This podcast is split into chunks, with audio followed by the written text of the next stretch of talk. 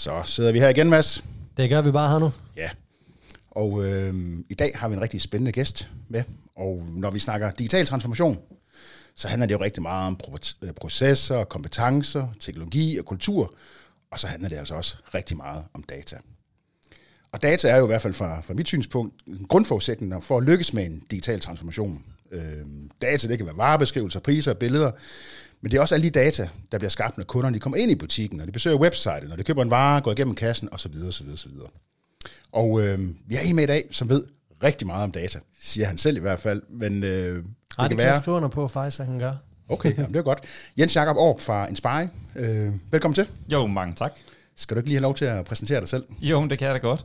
Øh, jamen, øh, jeg er i dag direktør i øh, en virksomhed, der hedder Inspire. Øh, det er sådan en 160 mand stor konsulentforretning, som egentlig er en, vi plejer at kalde os for et data consultancy. Øh, så det vi laver, det er, at vi får data til at blive til et aktiv i virksomhederne.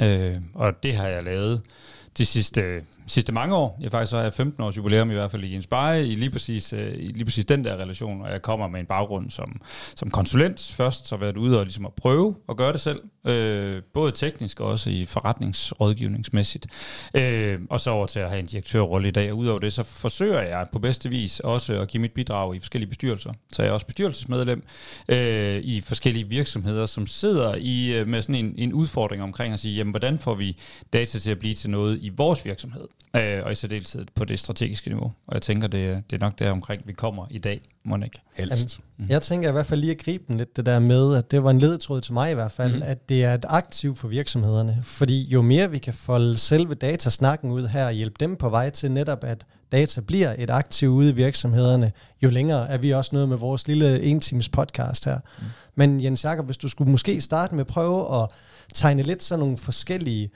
karikerede måder at arbejde med data op. Er der noget, hvor man sådan lidt kan snakke om noget modenhed derude, eller, eller hvad ser I sådan som consultancy? Ja, jeg synes, det, det, det er jo ofte et sted at starte i hvert fald. Det er ligesom at få fundet ud af, hvor står vi egentlig henne.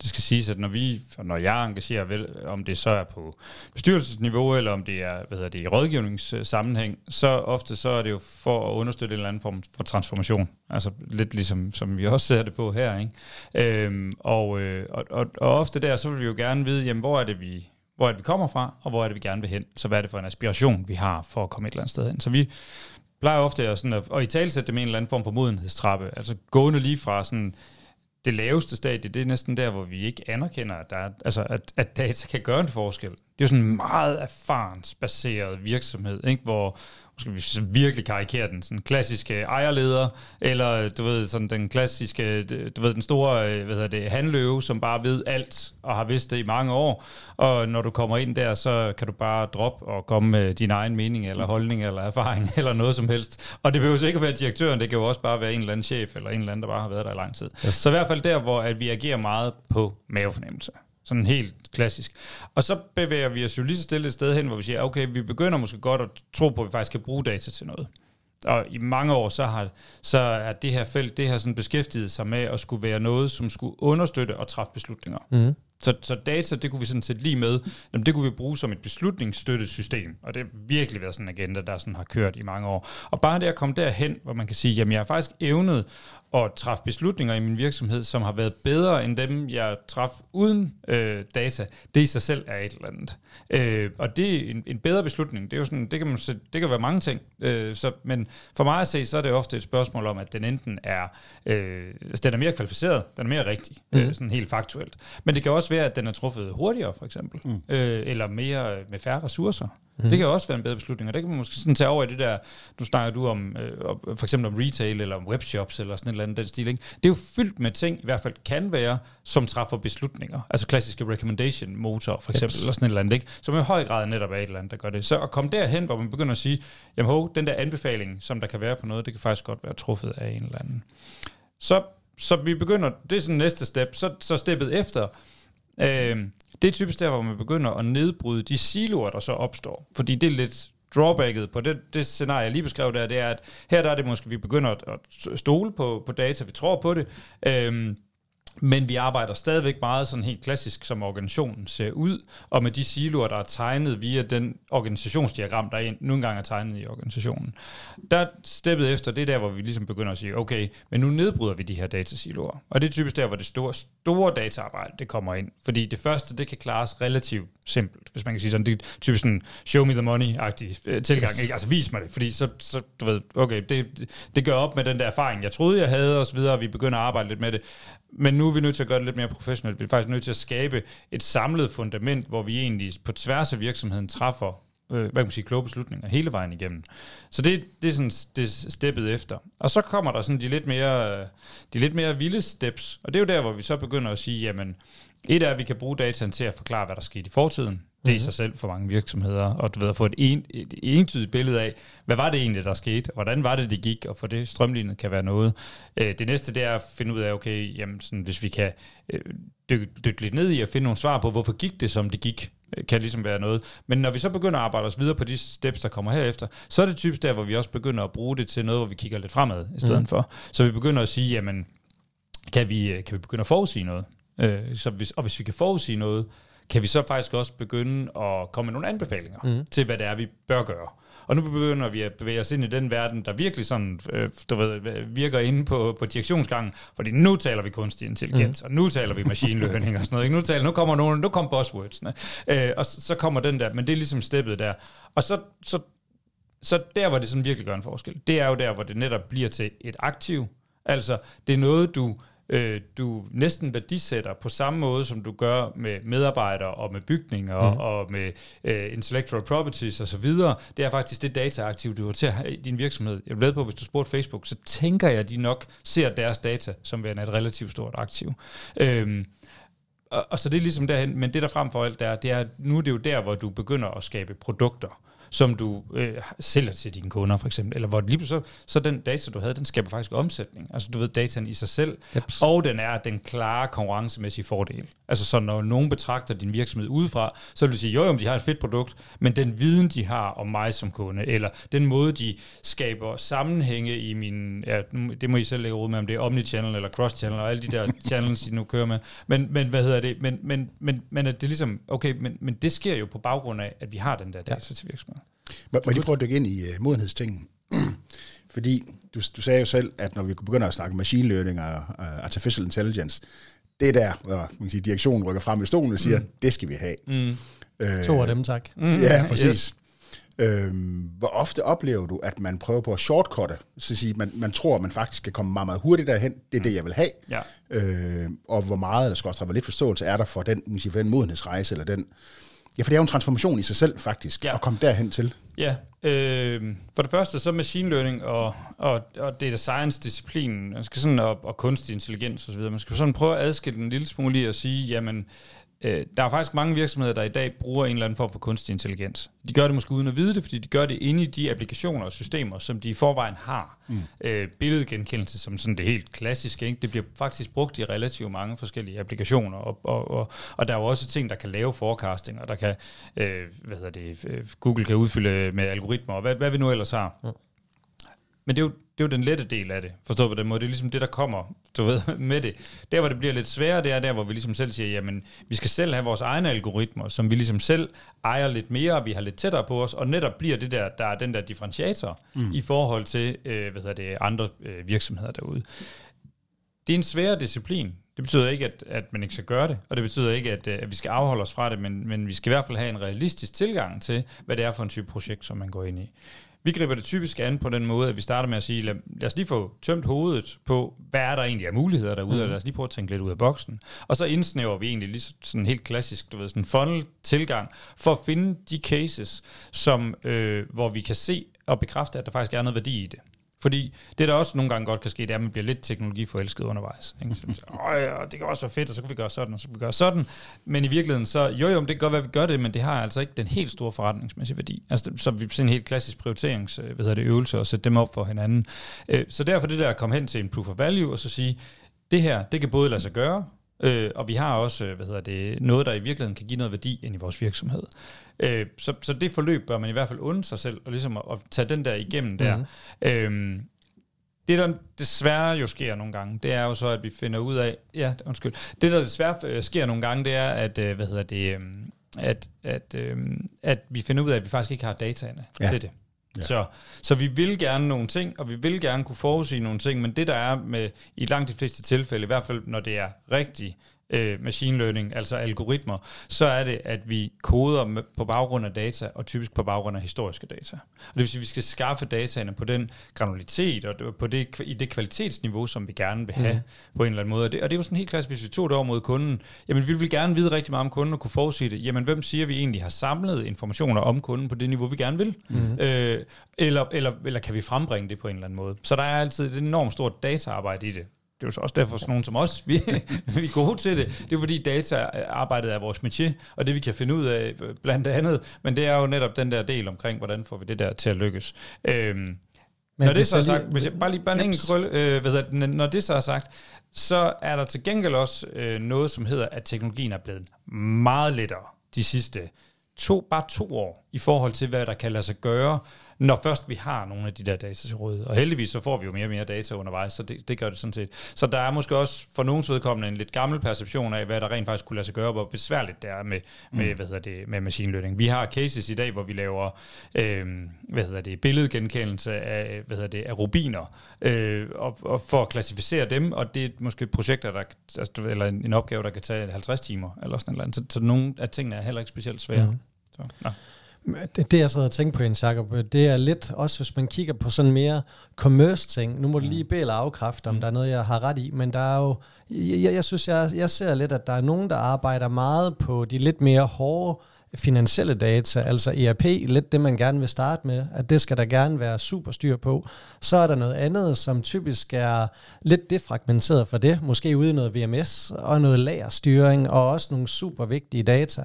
Øh, så er der noget andet, som er lidt mere på produktstamdata og PIM og sådan noget, som ofte i hvert fald kommer et andet sted fra, så er der nogle marketingdata, som ofte lever et, et helt andet sted, eller hvad man skal sige. Og det er jo lidt... Øh, der udledte jeg også tre ting, da du sagde, at der er noget, der lidt er en villighed til at forandre. Fordi hvis man egentlig bare er den der sted i ejerleder, der ikke vil, jamen så kommer man ikke til at få output. At der er en eller anden forudsætning der.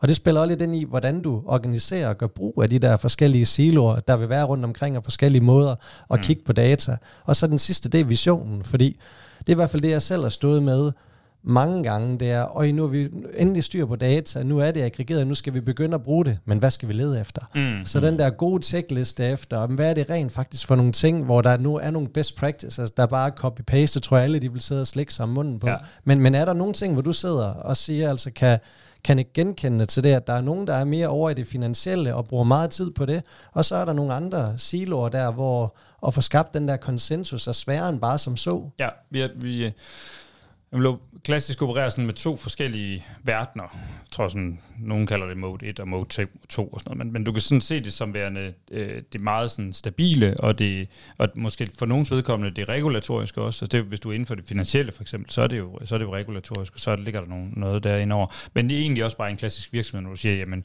prøv at min, øh, min, min, min resultatopgørelse for hver måned, den skal du ikke komme og du ved, sige, den skal lige, sådan lige freestyle lidt på, og lige lave den lidt mere lækker og så videre. Altså, den er, som den er, og den fortæller de ting, som den skal, og jo, så går den videre i årsregnskabet efterfølgende.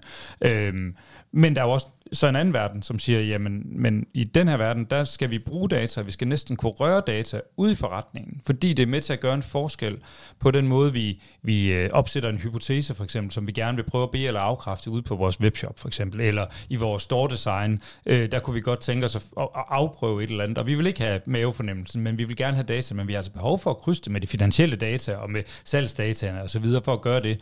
Og det kalder jo på noget helt andet i stedet for, så det er den der lidt mere fleksible, dynamiske verden i stedet for. Og det er der, hvor du får den der demokratisering af data ind som sådan en eller anden form for begreb, hvor man siger, jamen, vi skal egentlig sikre, at alle har adgang til det. I hvert fald alle, som bør have det, men har adgang til det.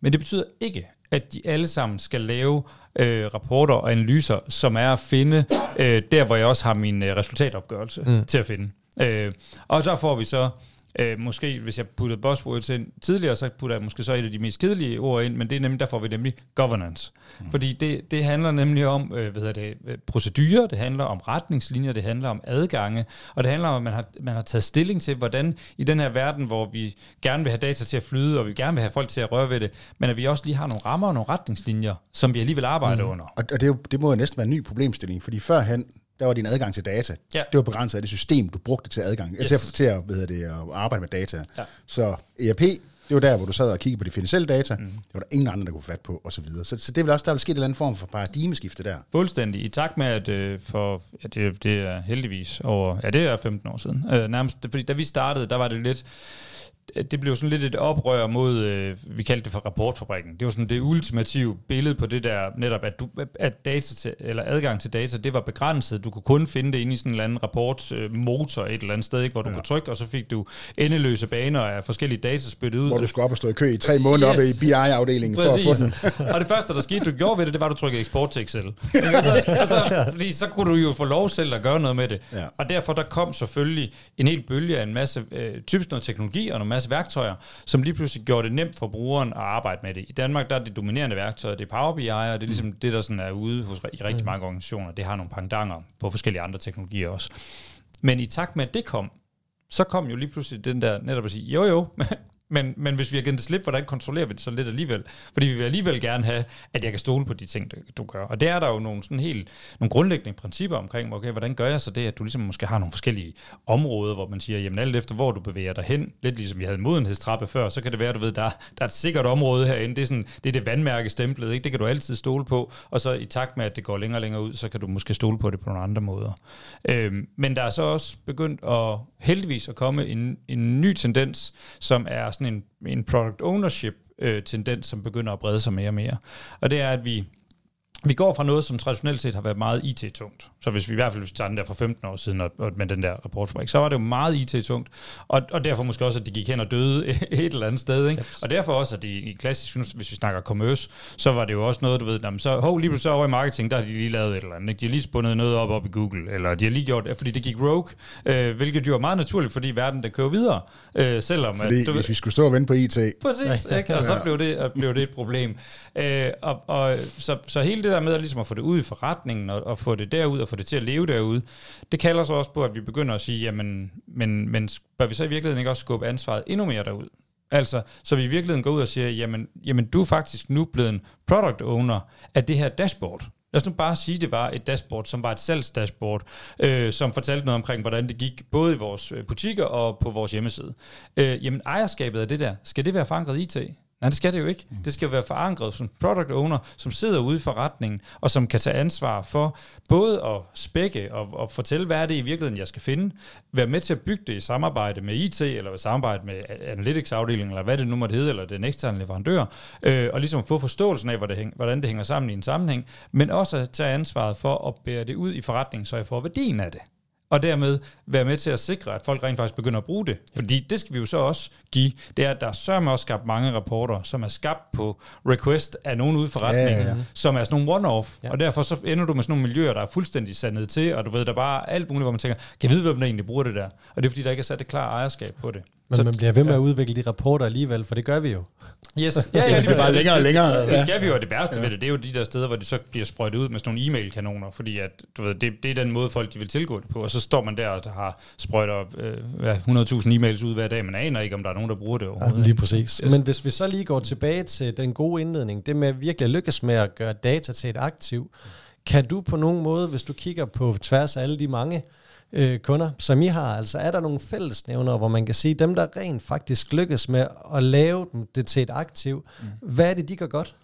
Jamen for det første, så sætter de, øh, så anerkender de vigtigheden af det, øh, og de har det med i deres overordnede strategi. Øh, det kan godt være, der står, vi skal være digitale, eller vi skal lave digital transformation, eller du ved, vi skal have data ind, så det bliver til noget, eller sådan noget. Men de evner også lige at omsætte det der til, hvad er det i virkeligheden, det betyder øh, og måske i virkeligheden sætte nogle at sådan klassiske søjler ned, eller nogle indsatsområder, og sige, det er faktisk inden for de her områder, vi gerne vil lykkes med det. Så på den måde, så evner de egentlig også at tage nogle fravalg. Mm. Og det synes jeg jo altid sådan strategisk set, så er det jo måske en sådan de bedste anbefalinger. Der er, prøv, prøv lige også at vælge noget fra, i stedet for bare at sige, jeg skal have data til at være, ja. øh, til at være noget, eller vi skal kunne gøre en forskel med data. Og sådan noget. Jo, jo, prøv lige at fortælle, hvad det er, I ikke skal øh, samtidig. Så, så det synes jeg, de er rigtig gode til. Og der, hvor de også er rigtig gode strategisk, eller i forhold til, til den del, det er, at de er gode til at artikulere det, og de er gode til måske endda også øh, altså faktisk at, at fortælle historien. Mm. Øh, vi har nogle, nogle kunder, som, øh, hvad hedder det, som bruger videomediet for eksempel, som en måde, har en kunde, en stor kunde, som, øh, hvad hedder det, som gør det, at, at de, har, altså de har et product roadmap, som er hen i 2025 eller sådan noget, før de ved, at de er færdige med at levere, så det er også det er en større butik, og det, det anerkender jeg også. Øh, dog inden for jeres, for jeres eller hvad kan man sige, for branchen med, med, med handel med varer, øh, men hvad hedder det, øh, men, men, men de har lavet en video fra start af, og den lavede de i 2020, så altså fem år før de skulle være færdige, og den fortæller for den enkelte øh, kunde, for den enkelte medarbejder, både ude i butikken og øh, hvad hedder det, på back office osv., hvordan kommer din hverdag til at se ud, når vi er færdige med det her? Det synes jeg er fedt. Ja, det er jeg synes, fedt. Det, ja. Jeg synes, det er fedt, at du tør stille dig op, og så male et eller andet billede, og faktisk lave en video på et eller andet, og så sige, sådan der bliver det om fem år. For det er faktisk ikke særlig mange, der tør det, Nej. fordi man er så bange for at underlevere på det, eller sådan et eller andet. Men man skal jo bare ikke glemme, at for mange, der er det bare sindssygt vigtigt at få nogle billeder ind i hovedet af, ja. hvad er det rent faktisk, vi kan begynde også, altså vi ender med, også så du kan få nogle fornuftige snakke omkring, jamen er det så det, eller er det så, er det så ikke det?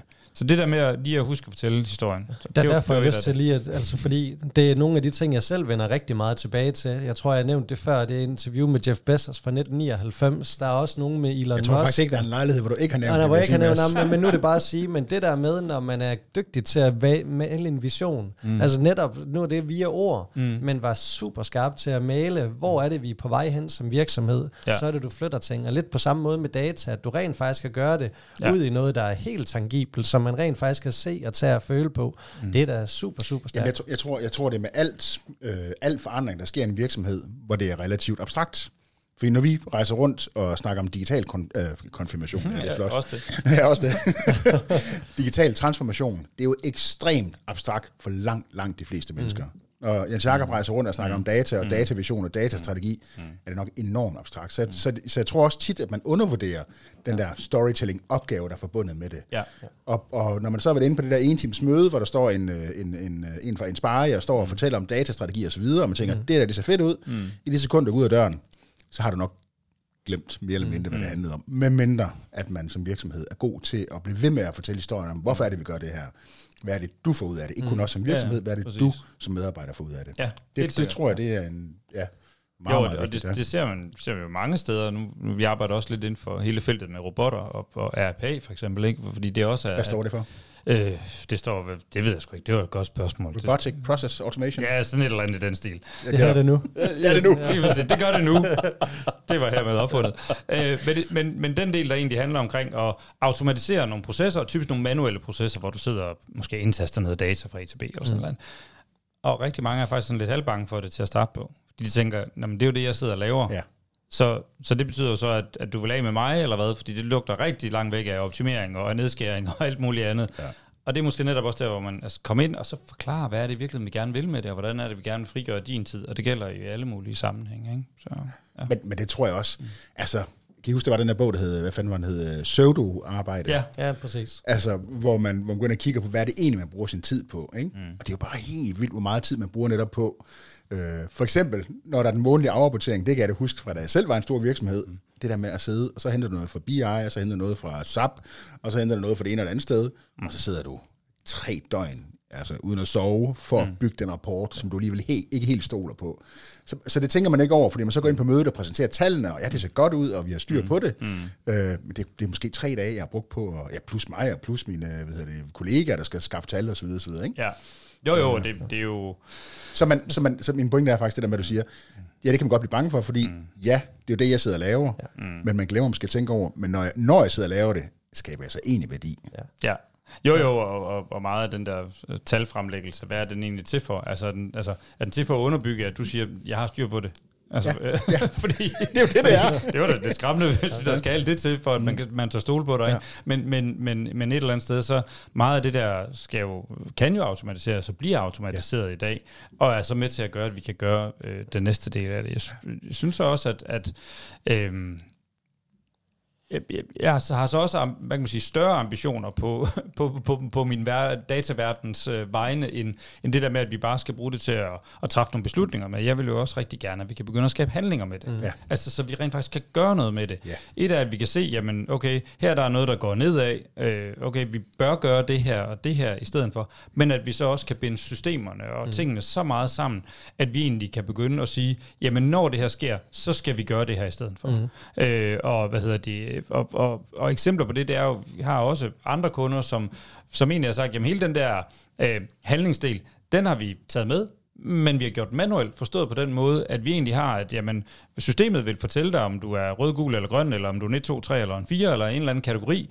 Og så står der ude i baglokalet, der står der jo nogle ringbind, og dem kan du så gå ned og hive ned. Og i det ringbind, der står der, hvad du skal gøre, når du er en træer. Yes. Men, men det er bare mange gange, hvor vi, du ved, vi stopper det der. Altså, mm. vi siger, du er en træer. Nå, okay, tak for det, det var så rigtig skidt. Øh, så må jeg hellere finde ud af, hvad skal jeg så gøre i stedet for? Så få den der handlingsdel med. Men, men det, der er fælles for mange af de der ting, både for at evne at fortælle visionen, og også at sætte øh, hvad hedder det, ord på, hvad det er for nogle handlinger, det, er, det kræver enormt meget af både lederskabet og også af visionerne, og i virkeligheden også at sætte sig ind i forretning, øh, for at kan gøre det der. Ja. Altså, det, det, det kræver jo noget at sige, okay, hvad, hvad hvis det egentlig ikke går så godt, og det egentlig skyldes, at vi ikke solgte så meget af det der produkt, som vi har troet, og vi, så videre, hvad bør vi så gøre, før det bliver sådan nogle lidt lette øh, hvad hedder det, henvisninger. Ikke? Altså plejer sådan nogle gange at bruge øh, sådan et billede af, at, at hvis, hvis Danmark var bagud øh, hvad hedder det, 2-0, og vi så kom ned i omklædningsrummet, så Kasper Julemand, han står nok ikke og siger, jeg har fundet ud af, hvad det er, vi skal. Vi skal score flere mål. øh, og så var han ligesom færdig der. Ikke? Man skal ligesom putte nogle flere billeder på, og det er det samme, der også gør sig gældende, når det er, at vi skal til at skabe handlinger på det. Et eller andet det giver super god mening. Jeg tror faktisk, Richard Møller Nielsen han, i et interview, der sagde han, ja, vi scorede to mål mere end modstanderne, og det vandt vi på. Ja, ja det, er præcis. Det, er det, var, svært, det var den dybe analyse af det, ikke? Yes, det har jeg lige, øh, det var derfor. Ja. Øhm, der var en ting, som vi ikke blev helt færdige med, synes jeg, Jens Jacob. Det var, da du begyndte at snakke om det der med de vigtige fravalg. Mm. Øh, hvis vi nu lige legede med tanken om, nu ved jeg godt, det kommer lidt an på, hvad det er for en vertikal, så det er lidt smule abstrakt spørgsmål. Mm. Men hvis det nu var din egen forretning, hvor du skulle begynde at arbejde datamæssigt, altså hvor at der enten er muligt at starte med det hele på en gang, eller at man går sådan lidt mere afgrænset til værks. Altså mm. er der lidt på nogle, nu kalder jeg det datakilder, om det er det er ERP, eller om det er VMS, eller, eller, eller er der Jamen noget? For, for, for alle virksomheder, der er der et, et fundament, som du skal have styr på først. Og desværre så nogle gange, så er det det, der kan være lidt svært at, jeg kan sige, at anerkende, at okay, vi er nødt til lige at bygge det der fundament, inden vi kan lave de der næste skridt, som der kommer derhen af. Fordi der er måske nogle, øh, nogle datakilder i, i virksomheden, internt i virksomheden, som vi skal have bundet sammen først. Har vi, du ved, spredt af gode grunde måske, øh, operationelle grunde, spredt øh, forskellige forretningsområder ud over forskellige systemer, og vi er nødt til for at få et samlet billede af virksomheden, så er vi nødt til lige at få det bundet sammen først du ved, vi har kunden boende i tre forskellige systemer, og vi, opgaven går ud på, at vi gerne have et fælles billede af kunden. Yes. Ja, så skal vi nok have det bundet sammen som det første, ikke? eller det samme med varen og så videre. Så, så selvfølgelig skal vi det. Så det der med lige at få lavet det der fundament som det første, og ligesom at, at sikre, at det kommer til at ske, det er relativt vigtigt. Øh, så du ved, apropos fravalget, jamen der er du så nødt til at fravælge den hurtige gevinst, fordi det er ikke altid, at du bare lige får en hurtig gevinst mm. ved det. Den hurtige gevinst er i hvert fald, den kommer typisk med en pris, og det er, at på et eller andet tidspunkt, så er du nødt til at lave det hele om igen, øh, hvis det er, du går i, yep. i den der retning. Så, så der er ja et eller andet, som du, som du er nø, nødt til at gøre. Så det, det vil være sikker på, at jeg har styr på, på fundamentet. Og vi må, jeg synes i hvert fald i øjeblikket, der kan jeg se, øh, jeg kan se, at der er nogle steder, hvor måske det der med at, at, også at, at, at sikre, at fundamentet er moderne, fordi mm. der, er, der, er, altså der er mange virksomheder, der har, hvis vi trækker, snakker en klassisk business intelligence-verden og sådan noget, der er mange virksomheder, der har business intelligence og har haft det i mange år, mm. øh, men, men når vi så begynder at sige, at vi, vi skal, det, det er data som et aktiv, altså det er ikke bare et rapporteringsværktøj, det er faktisk noget mere end det, og det er mm. machine learning osv., så er der faktisk måske desværre for mange, der har forsømt ligesom at vedligeholde ja. den her, mm. øh, den her, det her fundament. Øh, og det bliver så ofte til at sige, okay, men så skal vi bygge noget helt nyt, ja. eller så skal vi have noget andet ind. Jeg, jeg kunne tænke mig bare sådan i, i lægemands øh, sprog, ja. og forstå, ja. hvad, hvad det betyder sådan helt konkret, det der. Mm. Er det så, øh, vi har en eller anden øh, moderdatabase, hvor vi så bare her, hopper alt ned i, eller hvad, øh, hvad betyder det? Ja, det kan det, kan det for, for, øh, for sådan en god mellem, mellemstor dansk virksomhed, så vil det være en eller anden samlet øh, dataplatform, hvor du gemmer dine data i. I dag der vil det jo traditionelt set være oppe i skyen, og så har du ligesom dine ting til at lægge derop. Den vil typisk bestå af nogle forskellige datalag, Øh, så du vil typisk, vi har mange år snakket omkring noget big data, så du vil typisk have et eller andet data lake, som vi så fint kalder det, ja. hvor vi bare kan proppe en hel masse data ned, uden egentlig at nødvendigvis lige at forholde os til, hvordan det er. Og så vil du have nogle raffineringslag, som ligesom ligger ovenpå, hvor vi begynder at sige, okay, men det her data skal jeg bruge i den her kontekst, og nu skal det modelleres ud fra, hvad det hedder i forretningen. Således at når jeg sidder og arbejder med det, så kan jeg forstå det, og så kan mm. jeg genkende det igen. Øh, så, så det vil ligesom være at, at sikre, og det er så der, jeg binder alle de der forskellige datakilder sammen, som er der på. Men, men de der datalag får typisk sådan forskellige, øh, øh, forskellige niveauer, og hvor de alt efter, hvad det er for en modtager, som de skal have. Fordi i dag, der arbejder vi mange forskellige modtagere, så vi har både øh, den, der sidder i en, der skal se en, et dashboard, eller sådan noget. Ikke? Men det kan også være en data scientist, som vi siger, jamen, øh, vi vil faktisk gerne have en, der kan begynde at finde nogle mønstre i vores data, for eksempel. Han skal måske have adgang til dataene på et lidt andet niveau. Og det kan også være et API, for eksempel, specielt jo inden for, i, i, i særdeleshed, når vi laver digital transformation, hvor API'erne er blevet så vigtige, mm. så kan en modtager af vores data faktisk også være et API. Mm. Eller, at, eller at vi også udstiller via et API mm. videre til noget andet, i stedet for for eksempel til en samarbejdspartner eller sådan noget. Jeg ved ikke, om det blev lægmandstermer. Det der. Ja, men du forsøgte i hvert fald. jeg startede. ja.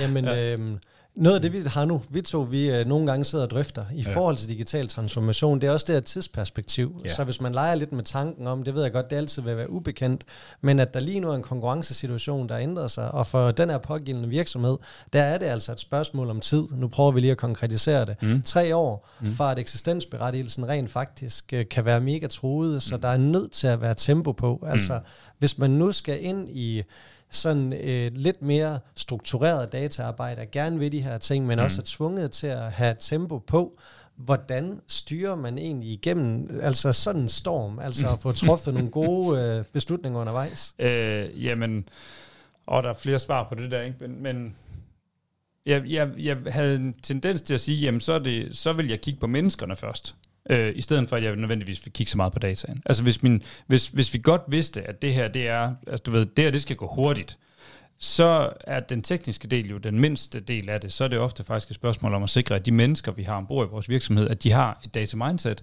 at de forstår sig på data, at de har de kompetencer, der skal til, øh, og, og være med til at opkvalificere dem. Og det oplever jeg desværre øh, flere steder, at vi, vi vil godt investere i øh, eksempelvis i platforme, øh, fordi det er et projekt. Det er sådan lidt afgrænset, det kan vi sætte over. Eller vi vil godt, øh, hvad hedder det, øh, øh måske ansætte en ny, en enkelt en, måske over i, øh, du ved, på lageret, eller i øh, commerce-afdelingen, og sådan et eller andet, fordi der kan vi hurtigt få noget ind. Men det der med sådan at generelt set at løfte, hvad hedder det, vidensniveauet på, hvordan vi arbejder med data, og, og få forståelsen af det, det halter det måske en lille smule mere med. Og samtidig, øh, så det med at ansætte øh, nogle, nogle lidt tungere profiler, mm. øh, også til at gå ind og drive det her. Fordi det er noget, der skal drives. Altså, der skal være nogen, der så driver den der agenda og tager de der øh, ture rundt sammen med resten af alle afdelinger, hvor vi laver, vi kalder det for user adoption, men hvor vi simpelthen er ude og advokere for at bruge det her og, og vise eksemplerne osv. Og, og det, jo jo, vi kan godt, de kan godt ringe til jer, eller ringe til mig, eller sådan noget, men det skal jo være noget, der lever ind i virksomheden ja. også. Så derfor, så, så hele den der menneske, den er så mega, mega vigtig. Og så tage det ind i bestyrelsen og sige, jamen fint nok, det, det er altså ikke bare et projekt, men det er altså også to FT'er mere, eller et eller andet den stil. Er to-tre mand mere, der skal ind her, og det kommer ikke til at give værdi lige, lige med det samme. Det er ren kost, hvis vi kigger på det sådan ja. på den her måde, men det er med til at flytte os den der vej. Vil, vil du gå så vidt som til at sige, fordi nu kan du se, at der er mange større virksomheder, mm. der opstår der en, en rolle, der hedder Chief Digital Officer. Mm. Mm. Vil du gå så vidt som til at sige, altså datadelen vil nok ligge naturligt under sådan en person, men, mm. men vil det gå så vidt som til at sige, at det her det egentlig er så vigtigt, og det går på tværs af hele virksomheden og hele virksomhedens værdikæde, mm. at i princippet, så burde man have en, en rolle på så højt niveau, som hed det må så være Chief Jamen, Data Officer. Eller ja, men jeg synes, jo, jeg synes jo heldigvis, at vi ser en hel del CIOs, der faktisk, altså i netop hvis du tager de større, mm. som driver den her agenda, og ja. som har nogle, hvad hedder det, nogle ledere under sig, som er måske på et VP-niveau, eller et eller andet den stil, hvis vi taler de større organisationer, som har det her som et område, og som driver den her del af det, og hvor det er, om det er en data officer, eller om du er chef for analytics-kontoret, eller, eller hvad det nu er, men, men at du har det der som sådan et virkelig et, mm. et, et, et væsentligt, uh, væsentligt område. Ja. Så helt sikkert, det, det, det, det skal ind ind i den der virksomhed, specielt hvis du, hvis du er derhen. Ikke? Ja. Mm. Og det, nu ved jeg godt, det der, når man karikerer ting, så er der også altid nogle nuancer, der ikke er med, men mm. som jeg ser CIOs, som de er flest, at det er jo der, hvor de har mega god systemforståelse, typisk på de ting, der er lidt mere infrastruktur, ERP-system og cloud-løsninger, Drift, licenser, at drift, altid alt sådan noget der. Ja. Har de mega god styr på, mega god databaseforståelse i forhold til, hvordan man bruger data, men for mange, også ikke dem, der måske er mest forretningsvendt, og så sige, forstår vi egentlig forretningen, og hvordan vi tjener penge, og hvordan vi driver, og deraf, hvad er det for noget data, vi skal mine, for mm. at gøre det forretningsvendt. Mm. Og så hvis man tager den anden, hvis det er en CDU-profil, eller noget, der minder om, der er det det modsatte, typisk en skarpere forståelse på forretningen, for det er det, man sidder og beskæftiger sig med, mm. men meget mindre forståelse for databaser, og hvordan du vasker, og mm.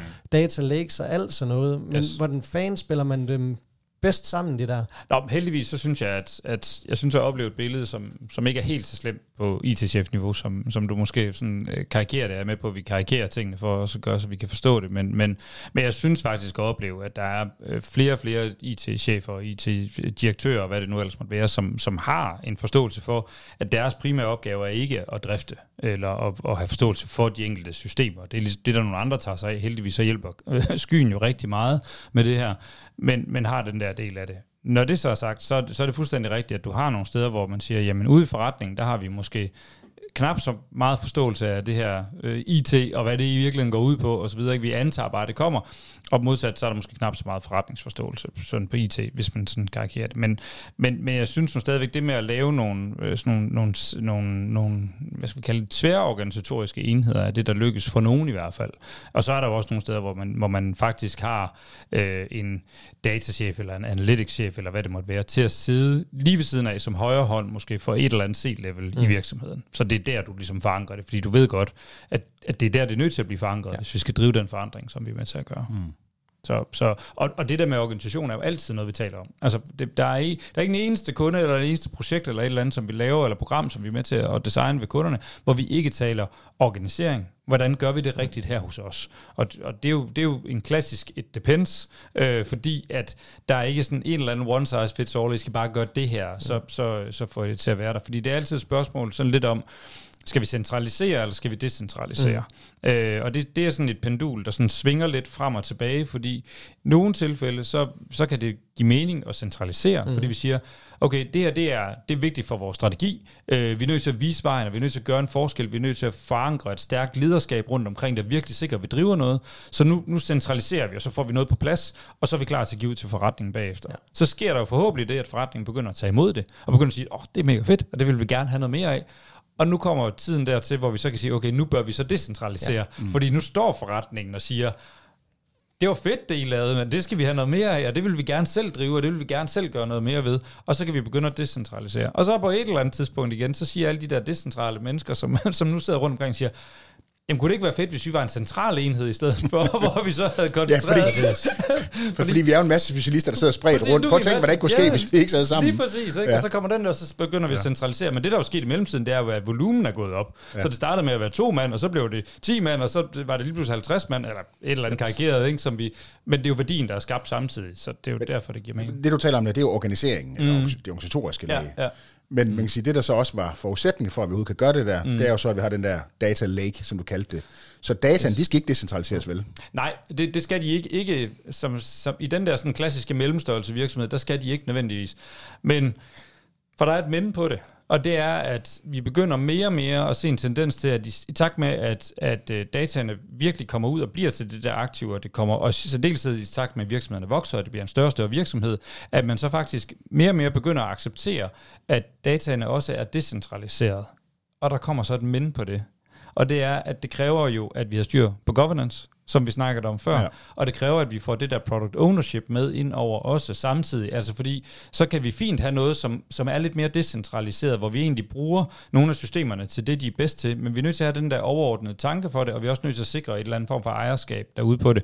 Og så er der noget teknologisk platform, som vi så også er nødt til at have på plads, fordi mm. vi er mm. nødt til ligesom at have noget teknologi, der egentlig understøtter, at vi kan prøve at decentralisere det en lille smule. Så, så vi ser, hvis, hvis vi trækker den helt ud, og hvis du ser Netflix øh, og, og går i Amazon og sådan noget, så, så vil de nok mere sige, at de, at de, på deres, altså de har ikke bare sådan en stor monsterbase, hvor de bare gemmer alle data ned i. Det vil slet ikke kunne lade sig gøre, når du er så datatung en forretning som, øh, som deres. Og så sad jeg lige og eksperimenterer med et spørgsmål af Hans Jacob, øh, hvor at jeg vil tvinge dig til at skulle rangere noget, og ikke må sige, it depends. Ja, øh, ja det kan jeg godt. Men hvad hedder det? Hvis, hvis det skulle være nogle af de der pillars, du selv har været omkring, at der er den strategiske vigtighed, mm. altså hvad man gerne vil have ud af data, mm. og så er der noget på, kan man sige, kompetencer i mm. almindelighed. Er der nogle profiler in-house, der, der har kompetenceniveau til at drive det, så er der noget, hvordan du organiserer dig så må der være noget på processer, mm. og så er der noget på tech, eller mm. hvad man skal sige. Mm. Men hvis man skulle prøve sådan nogenlunde at lave en eller anden kronologisk rækkefølge, hvad vil du så sige, hvad er det vigtigste, og hvad kommer derefter? Jamen, hvis ikke, du har, hvis ikke du har en klar og tydelig strategi omkring det, og du ikke har i talsat vigtigheden af det, så, så glem det. Så, så, så, altså, så det er nødt til at starte der.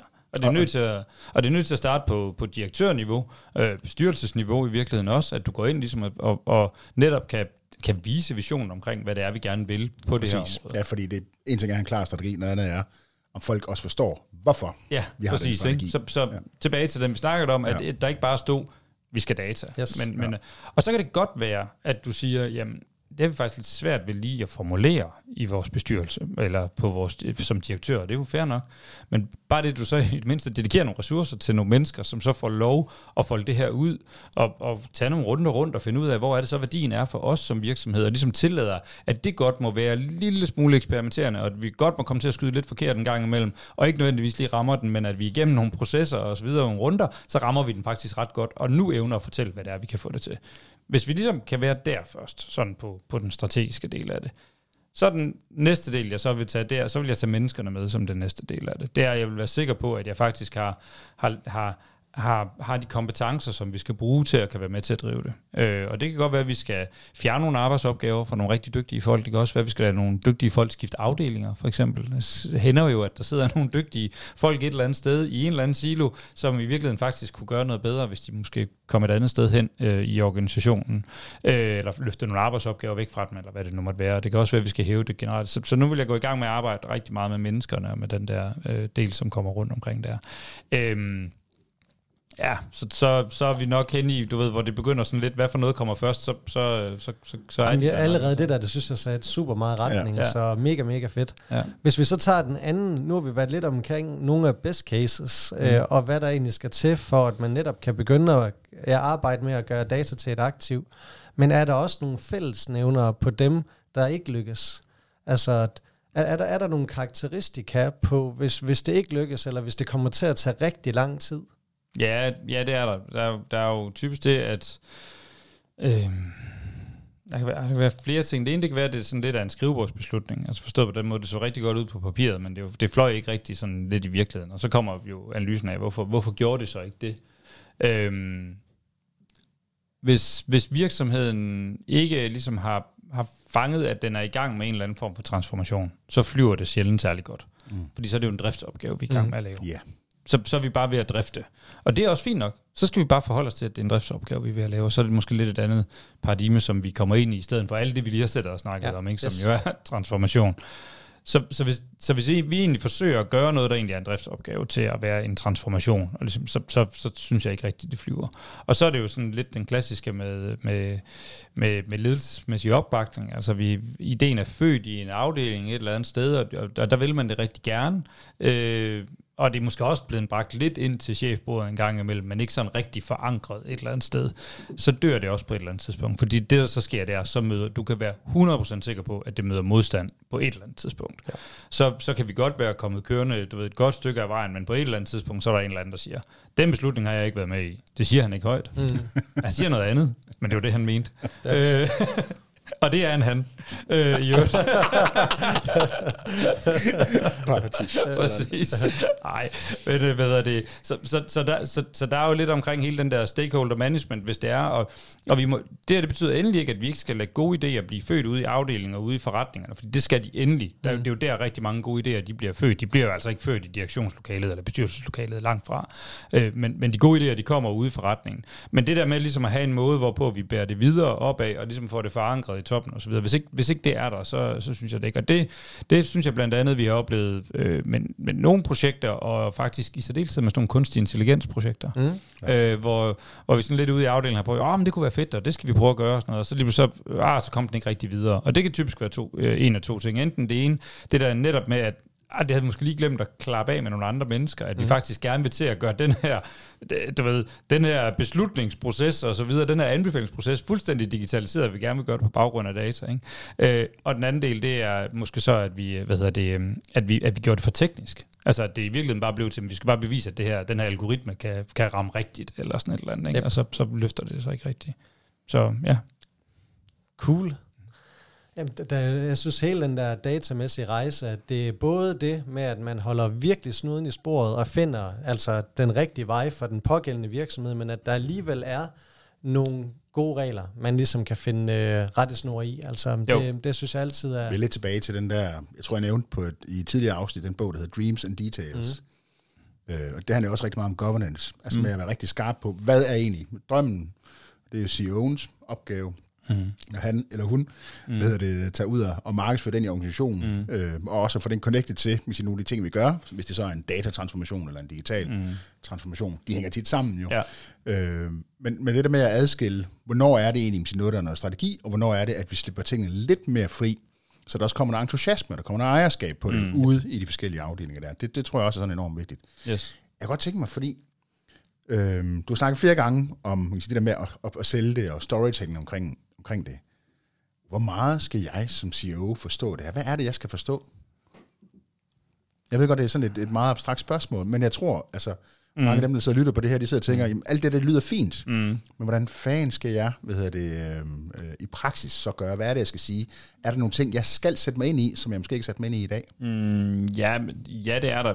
Altså, for det første, så skal du sætte dig ind i, øh, altså, hvad, hvad det er, vi gerne vil med det over for vores kunder. Øh, altså, hvordan det kan gøre en forskel. Det, det synes jeg jo, det må være sådan det, ja. det, det væsentligste. Ja. Det er, at vi, øh, at vi enten om det er kunder, eller om det er samarbejdspartnere, men det, der ligesom du ved, gør, at vi, at vi som organisation har en eller anden form for eksistensberettigelse, det er jo typisk, at vi har nogle forskellige folk rundt om os. Så hvordan, hvad, hvad er det, jeg gerne vil? Hvad er det for en fremtid, som jeg, jeg godt kunne tænke mig? Det var det, vi snakkede om meget med visionen, ikke? Men er det men, så, at, men, jeg har, nu, at nu ja. har jeg, hvad hedder det, jeg kan ikke lige huske rækkefølgen, jeg har hammeren i hånden, og nu regner jeg rundt og leder efter søm. Ja.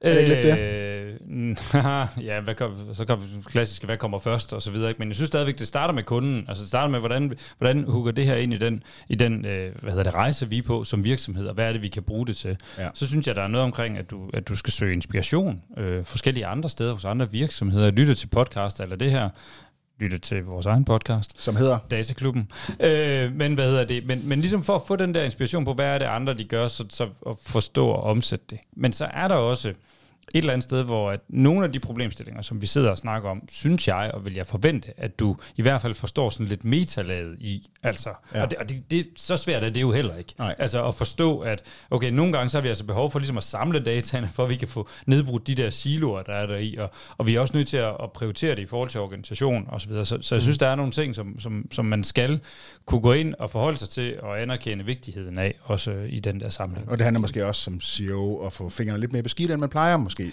Ja, og, og, og så nogle gange be, be, altså det her, det er noget i dag, som er, er, er til at have med at gøre. Altså mm. det, er, det er jo ikke, det er langt fra rocket science, og det er, det er værktøjer, der er tilgængelige, og vi kan godt lave nogle, nogle skud, hvor vi ligesom siger, lad os lige prøve at gøre det her, og så velvidende, at det kommer vi til at skal rive ned bagefter og prøv at stikke de ordre ud en gang imellem. Du ja, siger, okay. jeg forstår godt, hvad du siger. Det lyder rigtig fedt på PowerPointen. Mm. Her har du øh, 100.000 til at gå ud og få det til at nogenlunde at ske. Ja. Yeah. Go do. Ja. Og så, så gør det. Og så vide, at når det kommer tilbage, så er det altså ikke, det er ikke produktionsklar og alt muligt andet, men det viser over for os og for virksomheden, at det her det er den rigtige retning øh, for at gøre det på. Det synes jeg faktisk er et meget konkret råd, mm-hmm. som man lige skal skrives bag øret. 100%. Ja. Fordi før vi starter med den store data-transformationsrejse, mm jeg vil lige sige, smide nogle penge ud, det mener jeg selvfølgelig ikke på den måde, men altså det der med at sige, lad os prøve at blive en lille smule, bare en lille smule klogere på, hvad det er, vi ikke ved, ja. og hvad der kan lade sig gøre. Ja. Øh, og det her, det gør vi ikke for at, at skabe forretning, det her, det gør vi for at blive en lille smule klogere og få yes. lidt erfaringer. Ja, og, det, og der er nogle af de der ting, som, hvor, du, hvor du bare er nødt til at sige, jamen prøv at høre, vi bevæger os ind på et eller andet form for øh, område, hvor der er ret stor usikkerhed omkring, om vi, altså, om vi rammer den lige til at starte på, og så videre. Ikke? Øh, så, så, så det, det vil der være. Og hvor vi skal have fingrene beskidte, mm. øh, ja. før vi kan gøre det. Og vi, kan, vi er nødt til relativt hurtigt at komme væk fra PowerPoint, ja. øh, og så over i noget, som, som kan noget i stedet for. Ja. Hvad så, hvis vi lige prøver at springe over i selve data science-delen? Mm. Altså nu har vi data på plads, så nu vil vi gerne begynde at danne indsigter og begynde at netop at lave nogle handlinger. Altså, hvad, hvad er do's and don'ts med at komme godt fra land der? Øh, oh, ja, men øh, altså, der er jo for det første noget i, at øh, altså sikkert, at vi har kompetencerne. Ikke? Det, har vi, det har vi snakket lidt om, og det er jo ja, velkommen til, til, til en udfordring med at finde øh, folk, der er data scientist og, og ligesom gerne vil det, ikke? Og, og, og virkelig som mange steder bliver lukket med, med sindssygt spændende hvad det, arbejdsopgaver rundt i, i forskellige spændende organisationer. Men, men lad os nu bare sige, at vi ligesom har øh, adgang til den der del af det. Så jeg synes at opleve lidt, at øh, der kan være lidt en tendens til, at det med ligesom at give dem øh, sådan lidt et beskyttet miljø, og ligesom at gøre dem til noget særligt, og også ligesom sige, at de skal have særlige regler, de skal have særlige data og alt muligt andet, er lidt en strategi, der begynder at lidt at have nogle, hvad kan man sige, nogle ulemper. Mm. Og det er nemlig, at nu fik vi så lige pludselig lavet en ny, en ny silo, og det mm. var virkelig det, vi gerne ikke ville. Øh, så det med i virkeligheden faktisk at koble dem sammen med øh, resten af det team, der i forvejen arbejder med dataen, mm. Øh, er det, der begynder at virke. I hvert fald sikre, at du har nogle mekanismer, hvorpå at vi kan sikre, at det kan komme til sådan, ligesom at koexistere på en eller anden måde. Øhm, og så er der jo noget omkring det der med, jamen er det, er det garageprojekter? Altså er det noget, hvor vi gør det, fordi vi skal bevise, at, at det kan lykkes, eller, eller er det noget, hvor vi rent faktisk har tænkt værdien med ind mm. i det, øh, og ligesom forstår at få, få den der del af det med.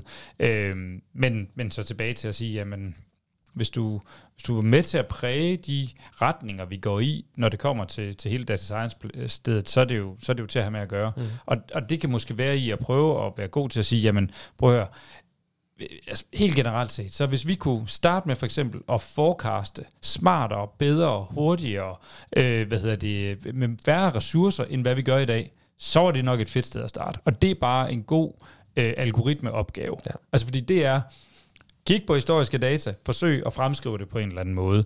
Der er opgaven typisk at få fat på alle de her data, få det konsolideret osv. Men prøv at tænke på, hvor mange, budget, hvor mange forkerte budgetter og forecast, der bliver udarbejdet med mm. enormt mange ressourcer. Yep. Ikke? Hvor folk sidder og opdaterer Excel-ark, eller hvad det nu måtte være, for i virkeligheden bare at give et bud, som sikrer på, at de rammer inden nogenlunde for den skive, de i virkeligheden har fået deres bonus efter. Ikke? Altså, det er, jo, det, er jo ikke, altså, det er jo ikke det maksimale potentiale, du mm. får ud af det. Så der har du sådan nogle helt oplagte cases på forecasting, og du tænker det ind i alt muligt sammenhæng. Det andet, det er, hvad hedder det, sådan en helt klassisk churn-tilgang, uh, altså det at forudsige, hvornår noget, det stopper med at være i den tilstand, vi ønsker, det skal være i. Mm. Og det kan du sådan set trække med ind på, om det er en kunde, du ved, øh, at kunden bliver ved med at være kunde. Du kan trække det ind på, om det er en maskine. Øh, virker maskinen, virker den ikke. Mm. Du kan trække det ind på, om det er en medarbejder. Bliver, han, bliver hun her? Bliver hun her ikke? Og så videre, og så videre. Så hele den der del omkring at sige, kan vide, hvad der vil ske, og hvis vi så rent faktisk også kendte de der parametre, det, det så lige tvinger en til, det er at komme til at kende, hvis det var kunden, og kende kunden rigtig godt. Yes. Fordi nu skal jeg faktisk til at finde ud af, hvad er det for nogle parametre, der er med til at gøre, om kunderne egentlig kan lide at være i vores butik, eller om de ja. ikke kan. Så er der nogle super spændende cases lige, øh, som begynder nu at være modnet og være på et sted, hvor det er, hvor det er spændende og hvor det er fedt. Det ene, det billedgenkendelse, det havde vi snakket mm. om. Mhm. Jeg gav den der case med rubinerne, som, bare som et eksempel. Så det er jo i virkeligheden det at sige, jamen, der er mange ting, hvor vi egentlig siger, jamen, det, det er på grund af, hvad vi mennesker kan se, og det er egentlig det, der ligesom er, er den store arbejdsopgave, og kan automatisere det. Men lige så spændende, og måske i virkeligheden endnu mere, det er, at vi nu begynder at få øh, NLP, som er Natural Language Processing. Der var en forkortelse, jeg kunne.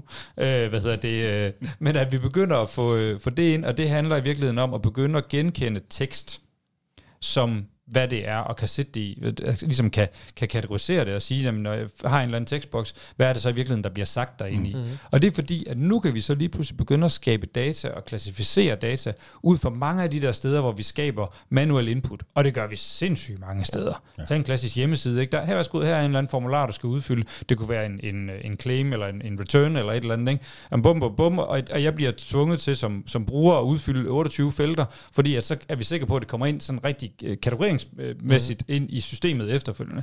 Usability-mæssigt, der er det i hvert fald ikke en god oplevelse at tvinge mig til at gøre det der. Så på et eller andet tidspunkt kommer der en UI-ekspert, så siger han, der skal bare være et stort felt. Okay, så taster jeg det ind i der. Og nu har vi så skabt en manuel proces, fordi der er nogen, der skal sidde og læse det her, når der ja. det kommer ind. Ja. Og så sidde og lave den der manuelle ja. øh, ting. Det der, det kan vi fuldstændig automatisere via NLP i stedet for. Og, og så begynder der lige pludselig at være en helt ting, den indsigt, vi kan få mm. via alt det tekst, vores kunder og vores medarbejdere giver ja. os. Og jeg, jeg tror faktisk lige, når du nævner det der med processer, mm. Fordi typisk så planlægger man jo, altså jeg tror årsagen til, at der er mange af de der manuelle processer, det er fordi, man faktisk tænker sådan nogle edge cases øh, ind, når man sidder og tænker, hvordan skal vi håndtere det her? Mm. Så 80% af alle kundehenvendelser, der skal jeg bare trykke, ja, det er fint, eller varen er på vej, eller hvad vil jeg. Ja. Og det er faktisk kun 5-10-20%, jeg skal ind og håndtere manuelt. Mm. Men alligevel så designer man processerne efter, mm. efter Ja. de 100%. Så er en god pointe. Ja. Øhm, så jeg tror også, at man siger, en måde sådan rent praktisk at komme i gang med det på, er jo faktisk at lave sådan en, det lyder virkelig kedeligt, men det er mega værdifuldt at prøve at lave sådan en proces gennemgang. Og måske ikke hele virksomheden fra A til Z. Prøv at gå ind i salgsafdelingen, prøv at gå ind i marketingafdelingen og sige, godt, nu skal I køre en kampagne, hvordan gør I det? Øhm, mm. Eller gå ind i finans og sige, nu skal I lukke, hvad hedder det, måneden, øh, hvordan gør I det? Mm. Eller på lageret, og så videre, og så videre. Mm. Men egentlig prøve at gå, gå ud og kigge på nogle af de der man siger, processer, der er i virksomheden i dag, hvor der er alle steder mm. sindssygt mange manuelle, dumme rutiner, Yes. og så prøve at pikke en virkelig dum mm. proces, mm. Ja. hvis man kan sige det på Ja, den måde, ja, ikke? ja, ja. og så prøve at kigge, Ja. for, for jeg tror tit, at man kan se skoven for bare træer. Nej, og der, og der er rigtig mange manuelle processer og måder, vi gør tingene på, som er skabt ud fra en antagelse om, at det er der nogen, der ønsker, at vi gør det på den her måde. Ja, Og at vi, at, at vi skal have øh, data samlet ind på det her måde, for eksempel. Ja. Eller det er jo den her måde, det var, og sådan noget. Og, og nogle gange, og det er jo helt fair, det var, det var ikke sådan, at chefen du ved, altid render rundt og siger, hov, jeg, jeg lige omgjort et eller andet, jeg havde sagt, og sådan noget, fordi vi er ligesom videre. Mm. Men stadigvæk så lever der jo en hel masse ting videre i øh, indkøbsafdelingen, eller Ja. salgsafdelingen, eller et eller andet, ikke? hvor hvis man kommer hen og kigger på det, så siger, nå, ej, men det, behøver, det bruger vi slet ikke til noget mere, Nej. eller det behøver vi ikke at, at samle op på den der måde. Eller man siger, prøv at alt det, I sidder og laver der, det kan vi fuldstændig fuldautomatisere, mm. hvis Ja. det var den der automatiseringscase og effektivisering af processerne, som vi gik efter. Ja. Og det er jo lidt det, der også er nogle gange, når vi snakker, hvad, hvad bliver hemskoen for virkelig at, at udvikle os som virksomheder, og i særdeleshed digitalisere og gøre noget af det vildere og det bedre og sådan noget, det er, at vi har sådan en dyne af, af, af manuelle processer og måder, virksomheden fungerer på, som ligger ned over os. Og den i virkeligheden hæmmer os for ligesom at bruge de Ja. der sidste 20 procent på at Ja. udvikle virksomheden vildere og bedre. Og til, fordi processen er designet til at kunne rumme alle udfald, Ja, ja, alle, præcis. alle hvad hedder, situationer. Ja. Ja, ja, jeg er helt enig. Og det skulle måske lige være sidste kommentar herfra. Mm. Det er lidt i forhold til, at der er mange, hvor at, øh, at mulighederne er store. Altså der er jo virkelig meget med data, hvor det også er fantasien, der, der bliver begrænsende, men der er også mm. mega mange muligheder. Det er det der med den klassiske 80-20-regel, mm. altså hvor der virkelig er noget guld med relativt få ting, mm. så kan det faktisk flytte ret meget, om det er i form af automatiseringer, eller mm. øh, meget mindre processer, eller et større kommersielt potentiale. Det er jo i hvert fald noget af det, hvor jeg vil sige, det er jo en datamæssig finding, de lavede.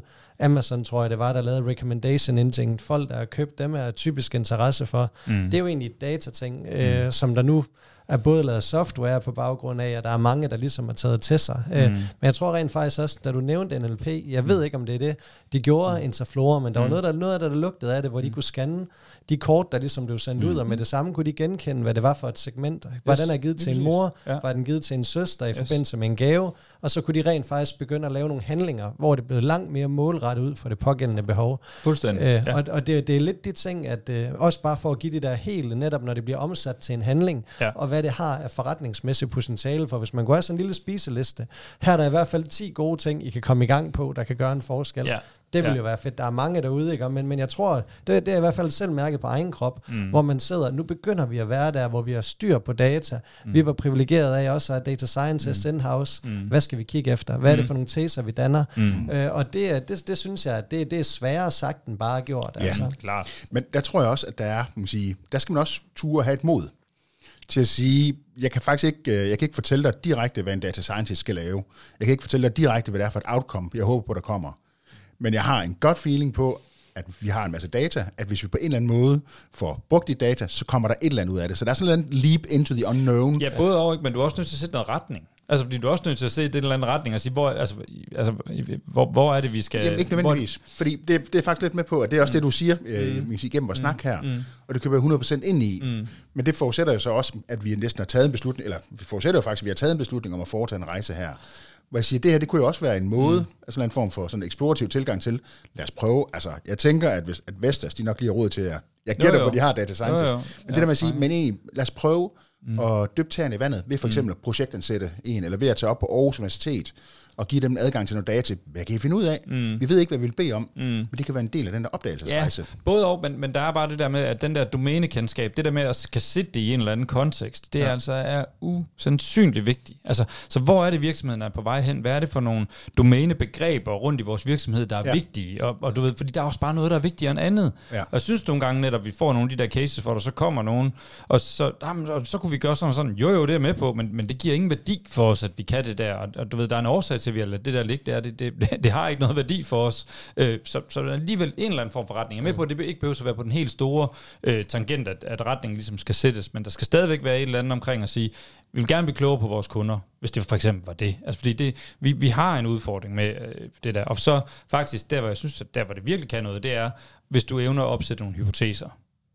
Ligesom at sige, vi tror, vi, vi har en hypotese om, at hvis vi, hvis vi gør sådan og sådan og sådan, så får det nok en eller anden form for effekt. Vi prøver at bede eller afkræfte det. Fordi det er sådan meget god, du ved, så har du egentlig virkelig en bunden opgave i at begynde at søge ned i dataene, begynde at krydse dem ja. på forskellige måder, begynde at gøre noget, måske også, specielt hvis det får et fremtidsperspektiv på, så er du nødt til at begynde at predikte et eller andet, og så kan du komme tilbage med et eller andet. Og så, og så får du det der, så kan du bygge sådan lidt videre på, på det efterfølgende. I stand corrected. Yes. Nej, men det, det, ja, du har, det har du fulldstændig ret i. Øh, men øh, vi skal kære, kære godt folk, ja, vi skal nemlig til at slutte stille og roligt. Øhm, jeg synes lige, der var en ting, der blev sagt lidt for hurtigt i en indskudsætning, men hvis I derude har synes, at det har været nogle begavede ting, han har sagt, den kære mand Jens Jakob, så kan vi lige slå et slag for, at der er mere guf i forhold til data over på dataklubben generelt set. Yes. Men ellers så skal du lige have lov at runde af, Jens Jakob, i forhold til, hvis du nu skal give lytterne tre gode råd med, i forhold til sådan en uh, transformationsproces. Uh, hvad skulle det være? Yes, jamen tre gode råd. Øhm, det ene, det vil være, det har vi talt en del om, ikke, det er at, at være med til at sætte en strategisk retning. Det er lidt ærgerligt, fordi det er ofte jo er et råd, der kommer, det er næsten lige meget, om det handler om datarejsen eller digital transformation, eller hvad, men den der forandring. Øh, men, men evne frem for alt at artikulere det. Altså evne at fortælle det i lidt mere detaljeret end bare vi vil gerne bruge data til noget. Og det gør det jo ikke mindre rigtigt, at det er en universel ting. Nej, præcis. Øh, men, øh, og, så det, det vil være, du ved, sådan mit råd nummer, nummer et. Mit råd nummer to, det vil være at virkelig at kigge øh, på og øh, hvad hedder det, forsikret selvfølgelig, at min, at min, min data estate, som vi så nogle gange kalder det, altså min data platform, eller mit, min, min, det jeg har at gøre med, at det er i en tilstand, hvor jeg også kan tillade mig at stille de krav, som jeg så dermed kommer til at gøre kvæg min, min strategi. Øh, fordi ellers så er der jo selvfølgelig også noget der. Og så det sidste, det skal selvfølgelig være menneskerne. Altså det skal jo være, at vi også øh, med de mennesker, vi har i vores organisation, giver dem de kvalifikationer, giver dem den frihed, som det skal kræve, øh, øh, den uddannelse, og så frem for alt også det ansvar. Og det er så den der, så, så ligesom at få det der ansvar forankret, ansvar generelt set sådan en ting, ikke? Men, men og ligesom at virkelig få det, få det der ud. Fedt. Det bliver simpelthen øh, det bliver det aller, aller sidste ord, og de skal næsten lov til at stå. Tusind tak, fordi du gad at kigge forbi, Jens Jacob. Jamen øh, selv tak, og tak fordi jeg måtte. Det var hyggeligt. Det var det, ja. Tak for den her gang.